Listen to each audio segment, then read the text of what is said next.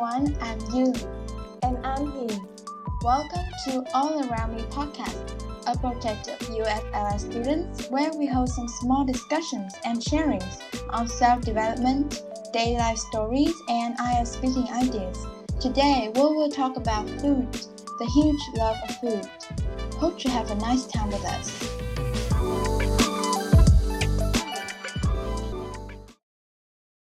Hey here! Yesterday, while I was deleting some trash on my phone, I came across a photo of the food chicken rice. You remember that holiday time we had some days off, so we decided to pay a visit to Hien's house near Hoi An. And when we went there, her mom prepared a feast for us with plenty of delicious dishes such as boiled shrimps, spring rolls, to name but a few. However, the one that has left a deep impression on me was Hoi An chicken rice, which was full of flavors and textures. Right, me too. It's such a wonderful dish that I couldn't forget the flavor. I mean, I've tried chicken rice a number of times at different places, but the taste of chicken rice made by her mom was truly exceptional. These were absolutely scrumptious and yummy. The rice was so soft and savory. The chicken was tender, together with the bowl of light, yet full of flavored broth. This was the best dish that I ever had. Yeah, oh my god, just thinking of it already makes my mouth water. And I hope that one day we could get together and have a chance to come back to hometown again and enjoy these aromatic flavors. Yeah, I hope so. So, as you can see from her story, we can all feel such a strong sense of nostalgia when it comes to our own hometown dishes. Though sometimes, these dishes are not introduced in Michelin star restaurants. This is because each type of cuisine carries a unique story to tell. The taste, smell, and texture of food can be extraordinarily evocative, bringing back memories not just by eating food itself, but also of place and setting. Yeah, definitely. You know, I come from Gia Lai, which is a small province in the Central Highlands of Vietnam. Ever since I got into university in Da Nang, I haven't had many opportunities to enjoy tasty food made by mom anymore. Actually, I've tried many specialties like wang noodles, beef vermicelli, which are all flavorful, but I still miss those normal and basic dishes that my mom has cooked for me. And I think it's all because she spent a significant amount of time cooking for me and for my family. So, you know, the dishes are full of love and care. Yeah, I can agree with you more. You know, from a family level, cooking and enjoying food together is a distinct characteristic of Asian culture in general, and in Vietnamese culture in particular. For me, as an authentic Vietnamese, having grown up in the manifestation of eating meals together with our family, I truly appreciate the profound value it brings to embrace family connection. This is also why when people are homesick, the first thing they may crave is a family meal, a bowl of hot malaba, smothered with shrimp, or boiled eggs dipped in spicy fish sauce can instantly transport us back to a state of pure love, no matter where we go. However, on a larger scale, regarding travel experience, sampling local dishes is as essential as other activities, such as visiting ancient temples, museums, or historic landmarks.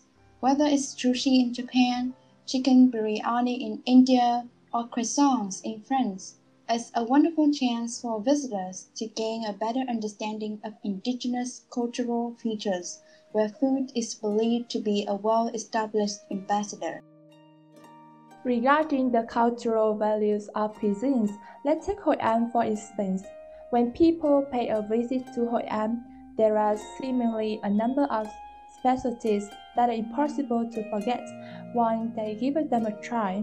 Hoi An is a place of pilgrimage for many people, not only because it is such an exceptionally well preserved place, but also home to the paradise of food from Cao Lau chicken rice to Khanh Writs, and the presence of the dishes is a tremendous contributor to promoting the quintessence of an ancient town, as well as helping boost the local economy through tourism.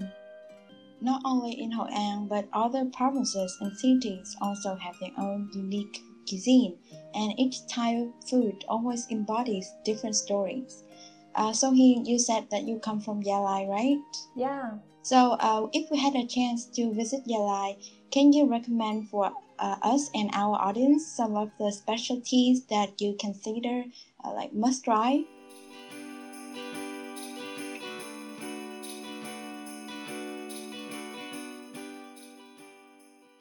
Yeah, absolutely. The first dish that you should definitely give it a try when coming to Gia Lai is dry noodles. The dish is divided into two parts, the soup and the fried noodles. The pork bones help to make the fresh and sweet soup broth. The food is much favored by the citizens in the big city, and therefore there are many dry noodles restaurants everywhere. So, however, enjoying the dish in its place of origins is the best way to truly absorb everything. Wow, very fascinating. I love food with broth. For me, a flavored broth could make any dish taste a lot better. So, how about the second dish? Yeah, and another one is crab noodle soup. If there is something related to the sauce, it will have a unique smell. Crab sauce noodles also have a very special smell. Although it is one of the best dishes in Gia Lai, it is also very picky. However, if you have tried and loved it, you would never forget it. And the last one is whether beef jerky, which is a delicious dish, and it's also has a very peculiar name. Not only is it a tasty dish, but this can also be a gift for your family after your trip to the mountain regions of Gia Lai. Okay, thank you Hien for recommending many amazing signature dishes in Gia Lai. And for our audience, if you have an opportunity to travel to Gia Lai, then you should consider his recommendation and absolutely give it a go. Yeah. All in all, food is probably the only universal thing that really has the power to bring everyone together. No matter what culture, everywhere around the world, people eat together.